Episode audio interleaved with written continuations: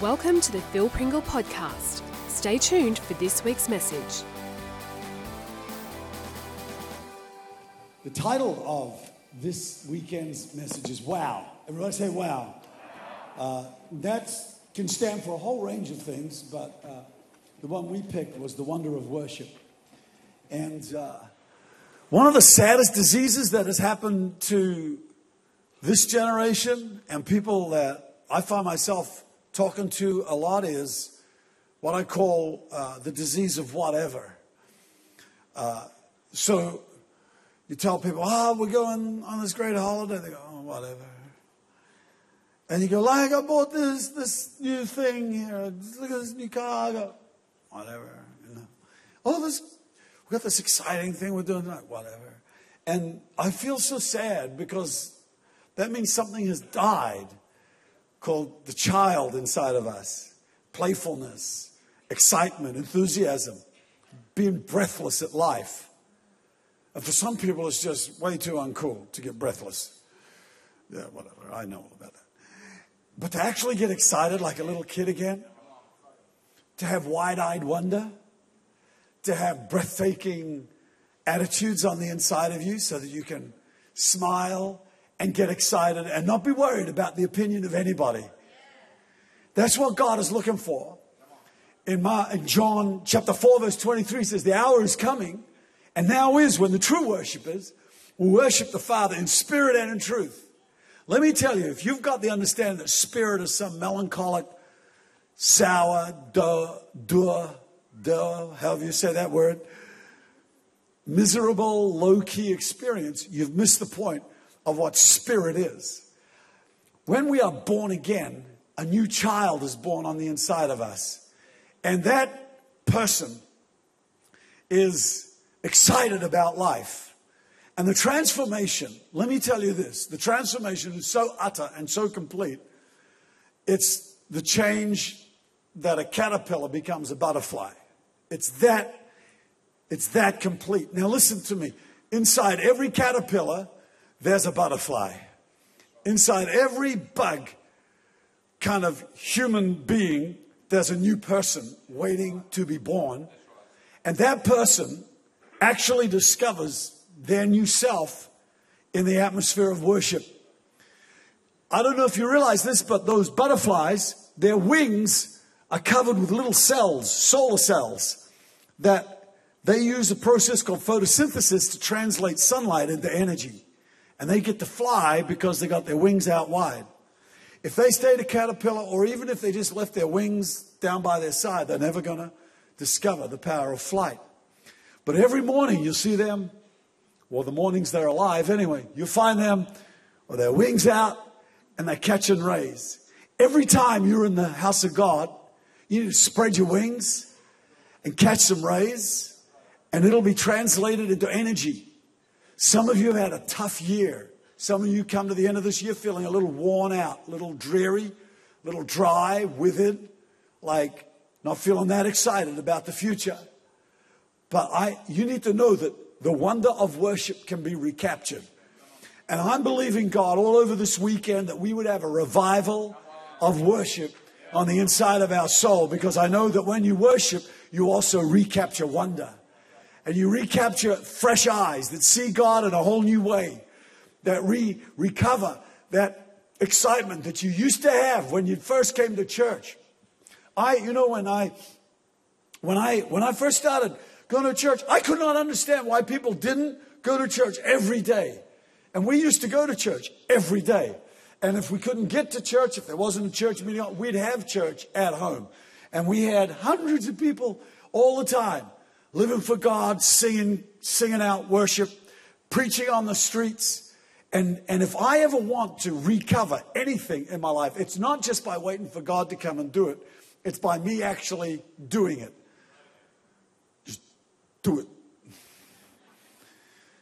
And so when you decide, I'm going to do it, uh, you'll find that it recovers that area of your life. This last week, I decided I'd take a bundle. I took about 50 of those uh, Christmas invitations and I walked around the Forestway shopping center up here. Then I walked around some of these business parks here and some shops down here.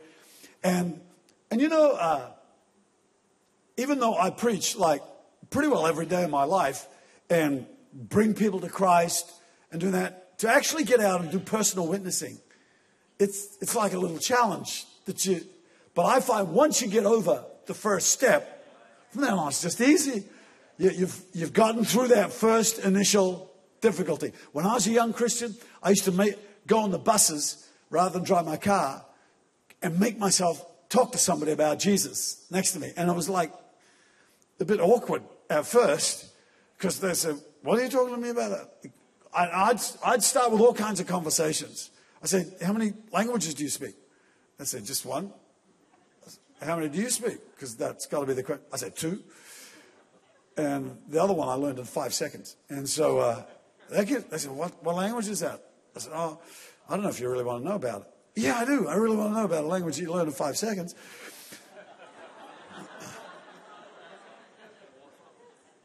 There are all kinds of ways to. All you got to do is get people to ask questions. Just put yourself. In, I don't think you'd want to know what I do. Uh, what do you do? Uh, uh, you wouldn't know, to know what I do. Yeah, I do. What do you, what do, you do? Uh, you know, uh, I work for an insurance. company. Bang. Powerful, huh? I asked the guys to wake everybody up tonight. I want to recover the feeling if you died, would you be going to heaven? Amen.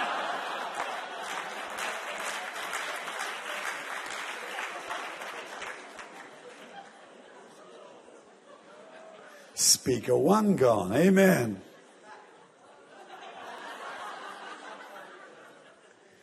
The hour is coming.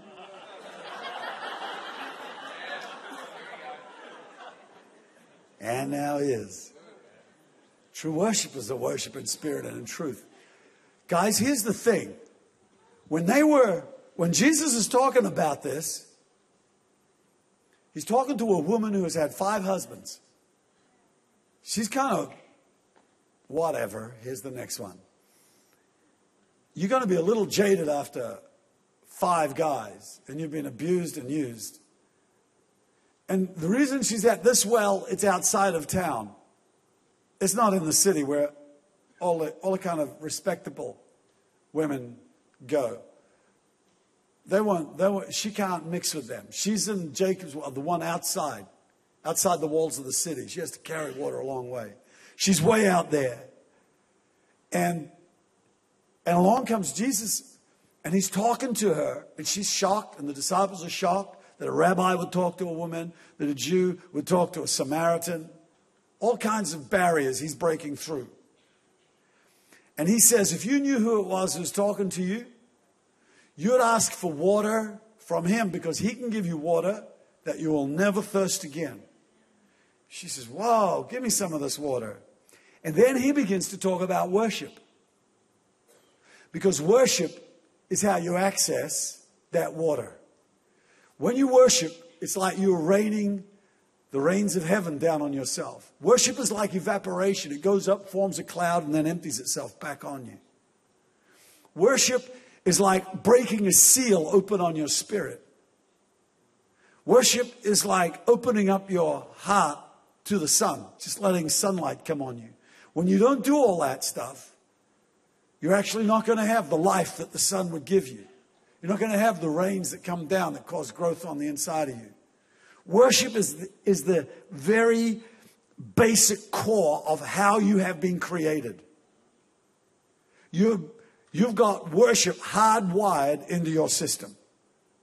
Now, listen, in this world, in, in the world in which we live, there's language that we use has got multiple usage, and it, it, it like degrades some things the way we use we use language. Okay, so uh, we're in here. We go, God, our God is an awesome God. He he's awesome. Oh, the church was awesome.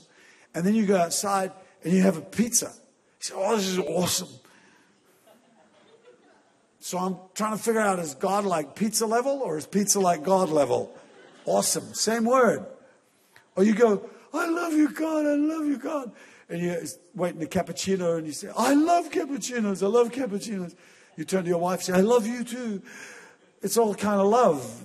Cappuccino, God, and wife. Amen. But you know, worship is the one distinguishing feature that you can't use as a generic term. You don't go out of here and go, Oh, I worship you, pizza. Because worship is giving your spirit. It's bowing down to, it's adoring, it's surrendering to. You don't even say that to your wife. You don't even say it, you don't say it to your dog, you don't say it to any anything other than you've been hardwired to worship God. It's the other distinguishing factor between you and animals. This is something that evolution will never be able to understand or grasp because it doesn't recognize spirit. But your spirit is the hardwiring of worship. That's what activates it. You don't find a bunch of hippopotamuses in Africa dancing around a fire with their, lifting up their, their little paws to heaven or something. You don't find giraffes doing a little worship dance or chimpanzees, you know, making sacrifices.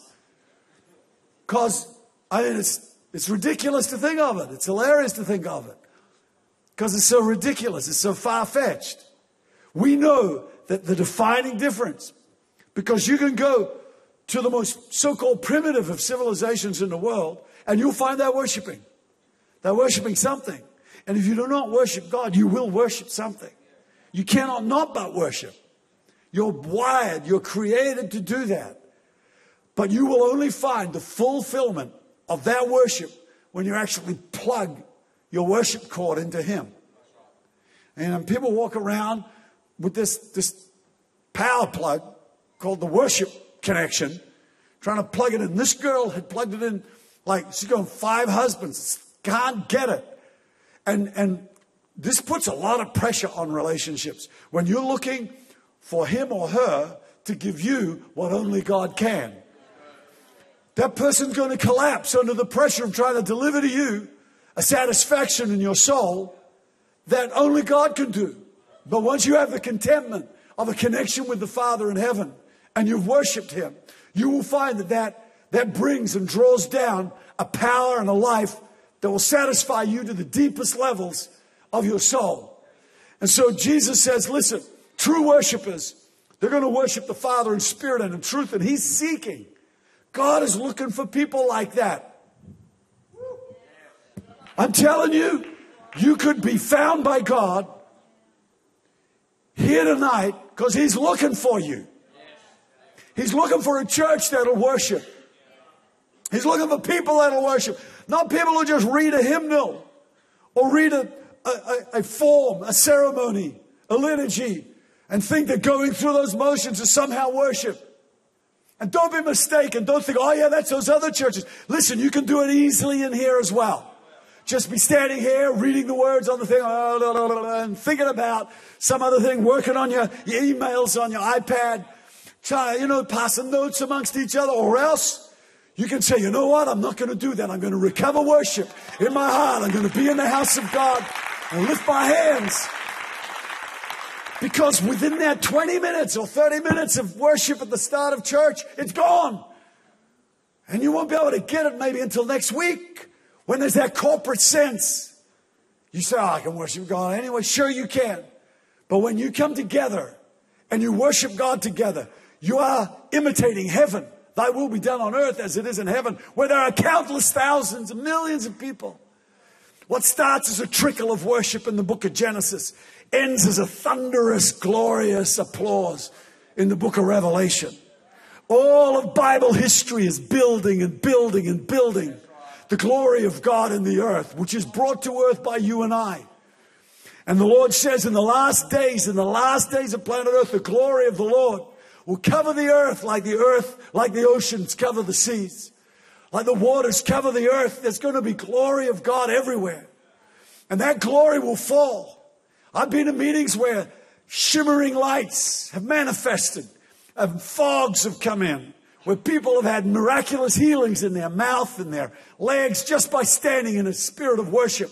And you cannot afford to come in a church and sit here like a dead log. sitting there like a dead stone thinking, oh yeah, bring it on, turn it on. Get rid of the whatever spirit. Get the wonder of worship back on the inside of you. The wow factor. God, you're awesome. I'm not going to bow down to cynicism or apathy or lethargy. I'm not going to let that happen to me. There should be a crackle on the inside of your spirit like a fire burning. That you come in and you don't think that the guys from the stage are going to just pour it all over us and I'm just going to stand there and watch. Oh, I had a great victory last night. I can say it tonight because this was last night. There's a guy in our church, and as a pastor, I kind of pretty much see everything when I'm standing up here. There's a guy I have never, and he's been in our church for like four years, never seen him lift his hands. Always stands there. Great member, solid member, just stands there like this. And his wife, she worships a little bit next to him. He just, last night, thank you, Jesus, amen. The end of my preaching, he was there. Thank you, Lord. Ah, uh, just getting there. Thank you, Jesus. One hand, amen, waving in the wind.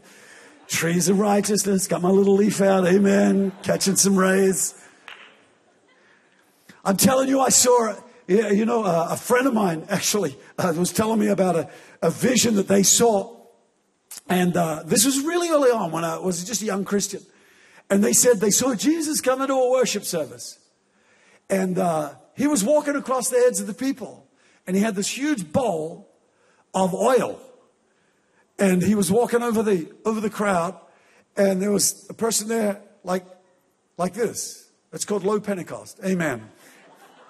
High Pentecost, low Pentecost. Amen. So, and uh, I, won't say that one. Baptist Pentecost. Okay, so I mean, uh, so we got, so we got, we got, you know, I love all, all the people of God. You know, there's, there's no, I'm not kind of creating any distinction, but, but you know, like, his, he, he was watching this, this vision and he saw this person going, Oh Lord, I love you, I love you.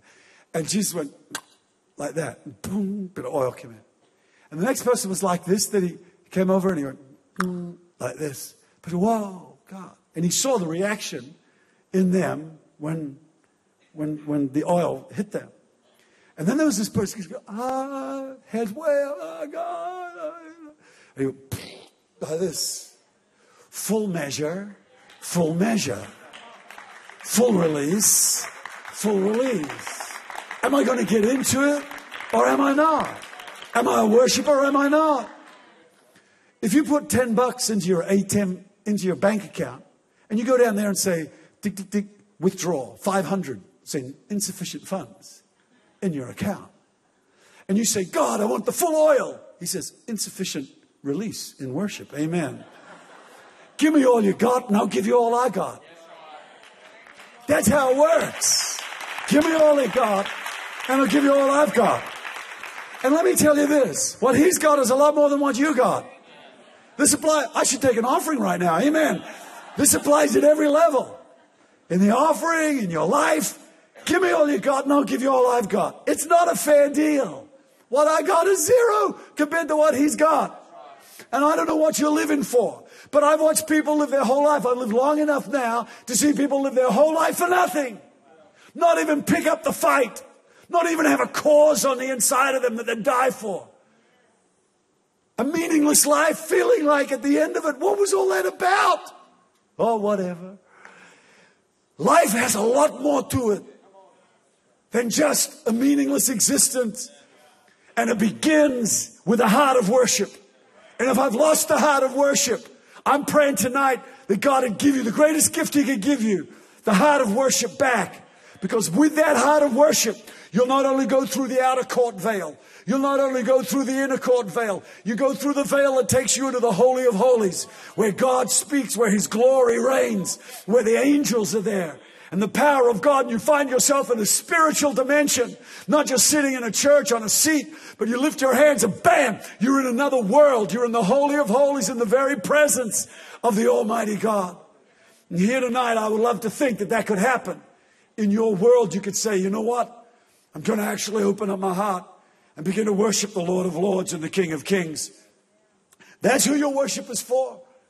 Your worship is not for any other. And I want to tell you who he is. His name is Jesus. Here's his names. And as we read these, why don't you stand with me and, and hear these names as the band comes and we think about who this person is that we are worshiping. He's called the Almighty God. This is Jesus, the Son of God, the one who walked the shores of Galilee 2,000 years ago on this planet. The atomic particles of his blood are still on that hill in Jerusalem, crying out for mercy over all mankind. That same Jesus is called in the Bible in Revelation 1 8 the Almighty God. He's called the Alpha and the Omega, which means the beginning and ending. He's called the Apostle and High Priest of our profession. I want you to love him tonight. I want you to worship him tonight. Thanks for listening to the Phil Pringle podcast. Check out philpringle.com to follow Phil's blog and latest resources. Join us next time for more great teaching.